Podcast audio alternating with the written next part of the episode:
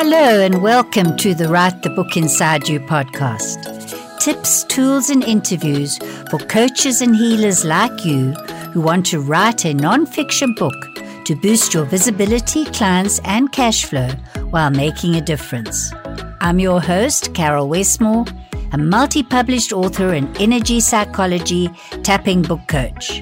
Now let's jump into today's episode.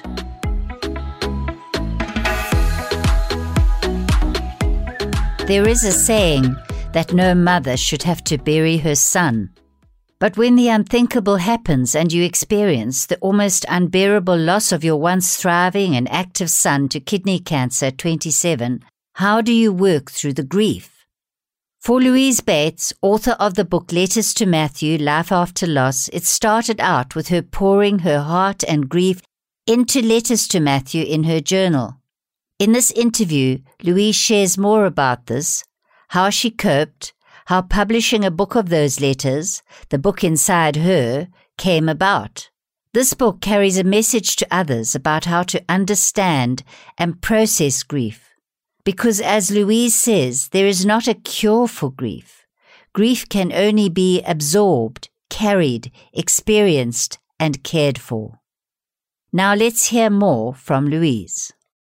Hello. Welcome, Louise. Louise Bates is the author of Letters to Matthew, Life After Loss. And in her own words, it is, Louise, the story of...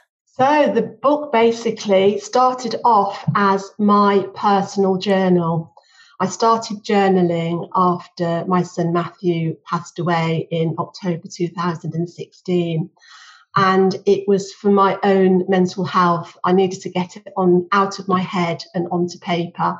And I've just found writing and journaling very healing, and it helped me to move forward through the journey of bereavement and grief and loss. And it wasn't intentionally done, thinking I'm going to write a book. I did not know I had a book inside me. I've never had any drive to sit down and write a book. It was just my personal journal. Nobody else was going to read it. It was just for my own benefit. And what happened about 3 or 4 months after Matthew died, I'd been writing these letters, not every day, just writing to him, telling him how I was doing, what was going on. I did it in the form of letters. So it was each day, Dear Matthew, today, blah, blah, blah. And about 3 or 4 months on, I had an amazing experience where I really felt I was connected to Matthew. I really felt his energy all around me. I felt like he was giving me a virtual hug. And at the same time, I had this image in my mind's eye of the book, Letters to Matthew, Life After Loss by Louise Bates. And I thought, where's this coming from? And I actually said to Matthew, I'm not a writer. He was a writer. He was a journalist. I'm not a writer. I can't write a book. But that planted the seed. And from there, it started to grow. I continued to journal. I continued to write to him. And I kept getting this image in my mind. I wrote letters to him for the first year after his death. And then I decided I didn't need to write any more letters. I could just talk to him. But the writing process was just part of my healing journey. And then I thought perhaps this could be a book, because I could write about all the things that have helped me, like EFT, Matrix Reimprinting. Yes. So let's stop. Can I just stop you a moment there? So what I've loved about your book is that there is the raw emotional outpouring of the journals, and it takes us on a journey of a mother and your loss. But then we come to, I think it's a part 2, because you were already in the energy psychology field, weren't you? Am I right? Yes. And you mention now in there something called EFT and Matrix Reimprinting, and how I'd just like you to tell, our listeners, many of whom are therapists and coaches, how you managed to, in fact, it was in your letters to Matthew, you actually described the difference some of your sessions made. Could you take us there? So talking about the EFT and how it helps me, when Matthew first passed away, I wasn't looking for a quick fix. I wasn't looking to do any tapping. I just wanted to sit in my grief and my sadness, and I wasn't motivated to do anything about it. And I think it's quite important that we can't rush grief. You can't just go, well, I know all of these tools and I can just get myself to a good place. You need to experience that rawness of grief. You need to allow your body and your mind to process it, and you need to experience it. And I got to a point where one of my colleagues had said to me, why don't you come and do some tapping? And I said, no, I'm fine. I don't need to do any tapping. I wasn't doing any tapping. And he kept nudging me and inviting me to come and do some tapping. And I went really just to shut him up. Thought, oh, I can do this tapping. And thank God I did, because that was an amazing experience. And then I connected with Matthew, and it was almost like he was saying, giving me permission to let stuff go. Not that I needed that permission, but he was saying, Mom, you know all of this stuff. You need to let it go. And we connected that through this first tapping session. So then I went back every 2 weeks for more tapping, because it was incredible. Yes. And it was moving you through the moment we talk about, the Uden moment of unexpected, dramatic, where you're isolated and alone. It took you at least to a place. One of the things I think with energy psychology and EFT, takes you to a place where you are held, and you are being given a tool, which, how do you describe to your clients that it works? Is it an energy or a brain? You know, why does it shift you without giving up your journey of grief? It somehow shifts you. It strengthens you. How do you describe how that worked for you? So for me, I think I gave myself permission to allow myself to let it go, first of all, because we started to work on this big hole that I felt, this big massive hole, and I gave myself permission to let go of that, and we tapped on how I felt in that moment. You know, we talk about all submodalities, and you know, is it, how big is it, what colour it is, and we tapped on all of this, and within a few rounds, it was just gone. So to experience that myself, to explain that to one of my clients. A lot of people that come to me for tapping don't want to know how it works. They just they have a problem and they want help getting rid of it. The people that ask about it, it depends how I explain it. If I feel that they're quite energy, feeling kinesthetic people, I talk about energy. If they're more left-brained, logical people, I talk more about the psychology of EFT. So it depends on who I'm talking to as to how I explain how it works. But for me personally, I'm a very kinesthetic person. I feel a lot of things. So I concentrate on what's alive in me in this moment. And if that is an uncomfortable feeling, I don't have to give it a label. I can just tap on it, release, give myself permission and let it go.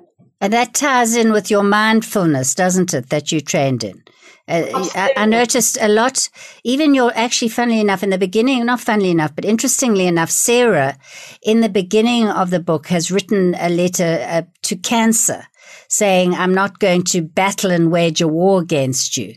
And instead embrace the energy or the idea of cancer. And the same with you later in your book, you mention embracing your feelings, that you're not going to fight them, that you embrace them almost like a little child.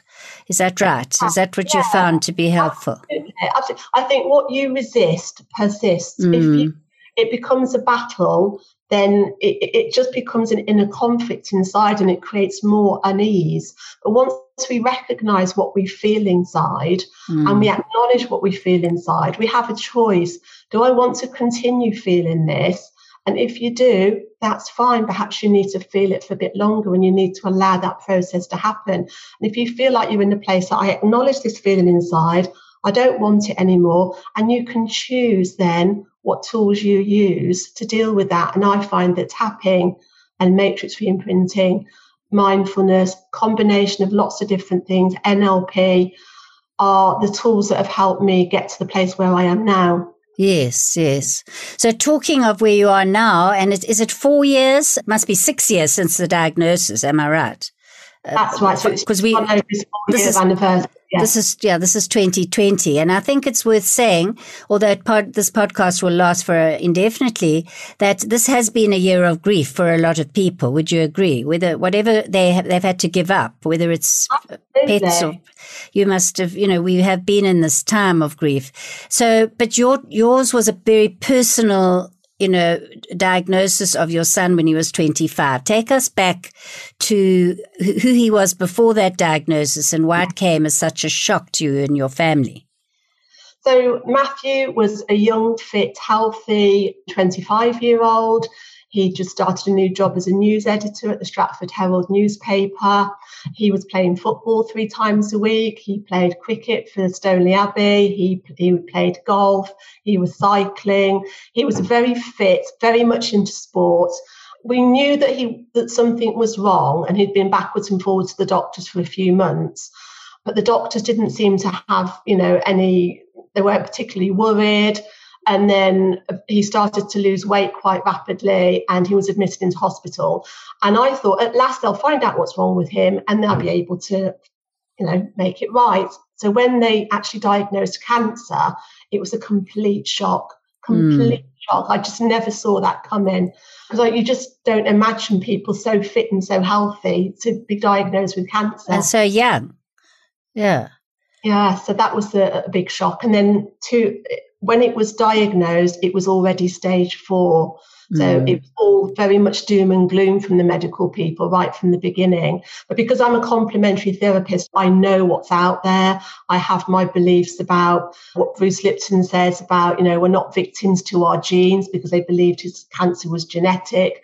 I introduced him to lots of different tools and alternative treatments, which was a bit of a struggle because Matthew was very left-brained, very logical. He liked to do his own research, and he was used to a mum that was into healing and crystals and angels and being a very spiritual person. And that wasn't him. He was completely, he accepted that that's what it wasn't his way of working with things. Right. He wanted to listen to the doctors. He wanted to listen to the consultants.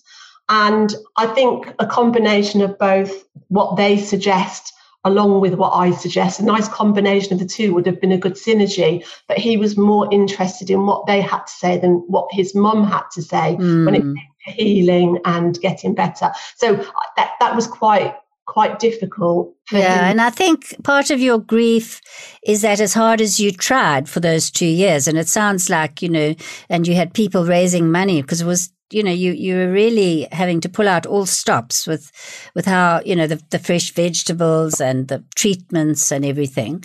I think that must, as mothers, and I speak myself as a mother, we just can't control everything in the end. Not everything was within our control.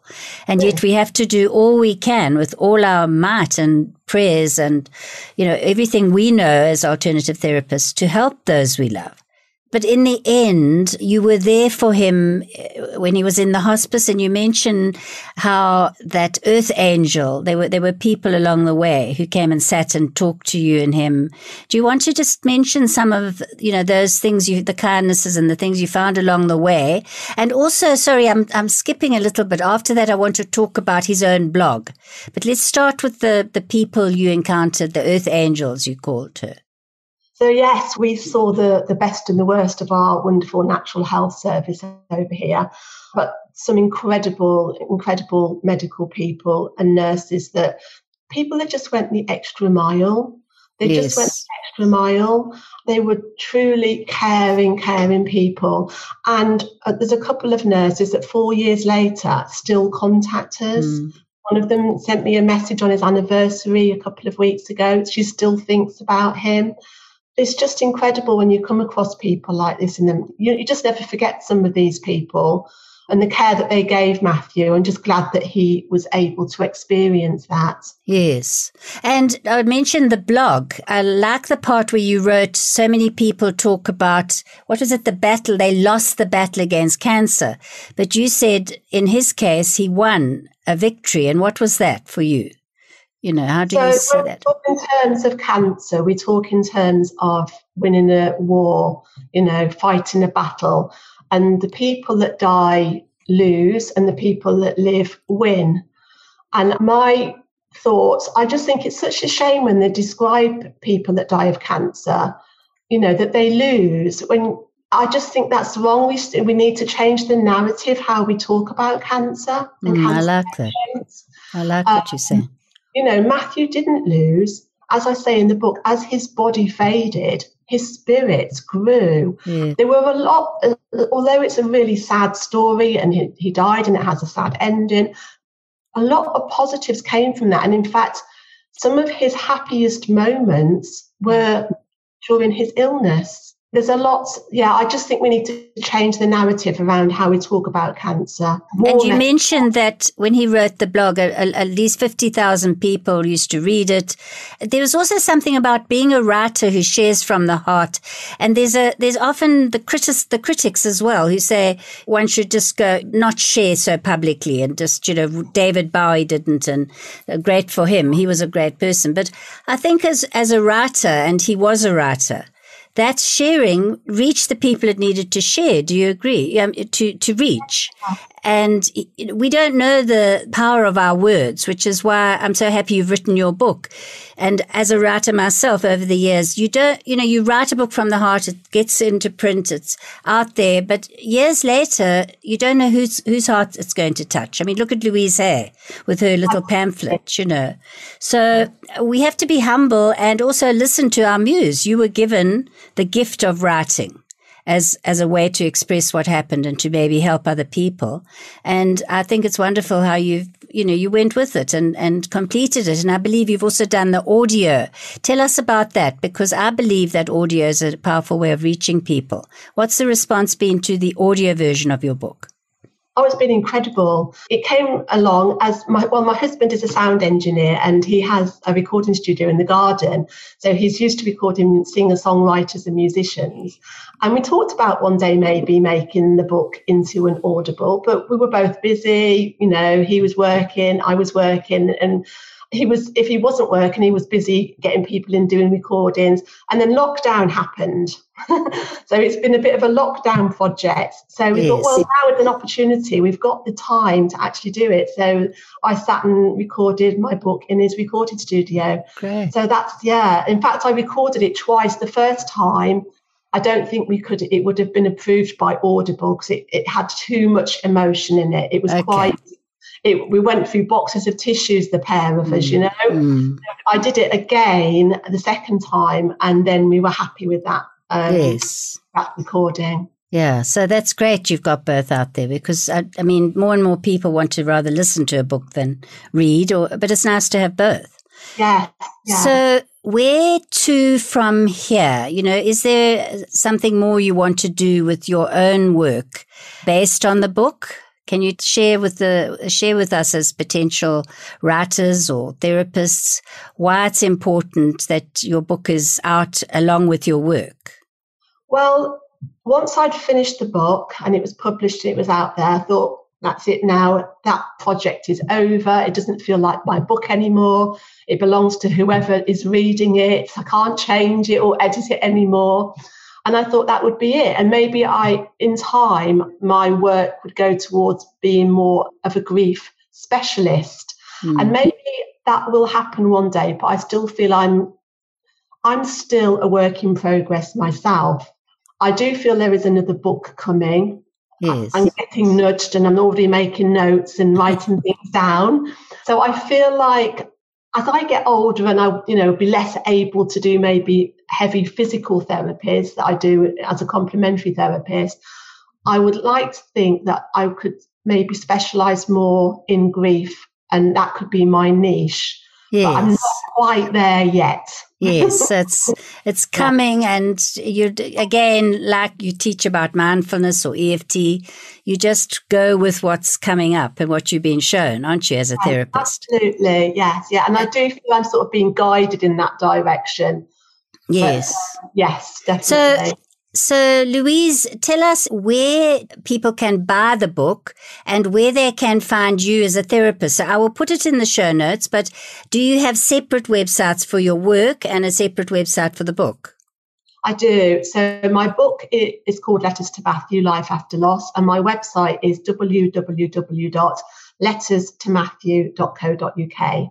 Okay. And I work as a therapist. I work from home in my treatment room. It's called Heathcote Holistics.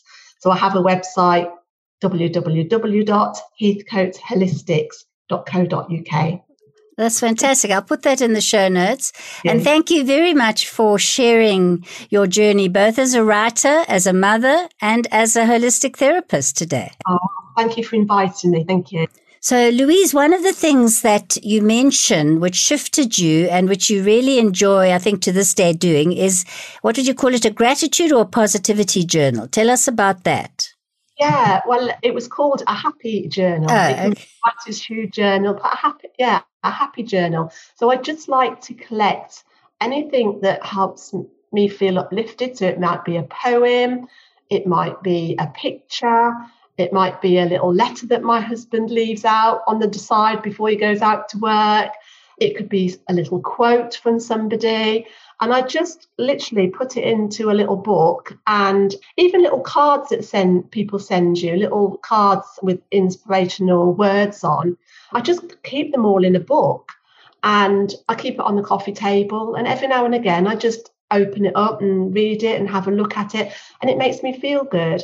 But not only having the book makes me feel good, creating the book makes me feel good as well. So it's just, sometimes if you're feeling a little bit low, it's just a nice little book you can pick up, and yes, it just reminds you and connects you to that good feeling. So I call it a happy journal. I like that. And I'm thinking as well, having been myself a journal keeper who also used to do drawings and pictures in my journals just because I, wanted to keep them. I'm thinking that there's something therapeutic, almost, like doodling, or there's someone, Maria Perizza, who does something called heart journaling. There's something about writing or sticking pictures or in your journal that in itself is therapeutic. What you seem to say was hunting out the positive things, and also that smiling that you heard David Hamilton once mention.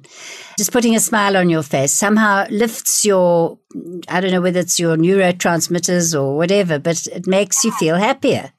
Yeah, all these little things that I did were just little help for the body to create some inner change. And sometimes I had to force myself to do it. So when I talked about forcing the smiling, I've been on the David Hamilton workshop, and he talked about when you're feeling sad, just smile, because there's tiny little muscles at the corner of your mouth send messages to certain parts of your brain.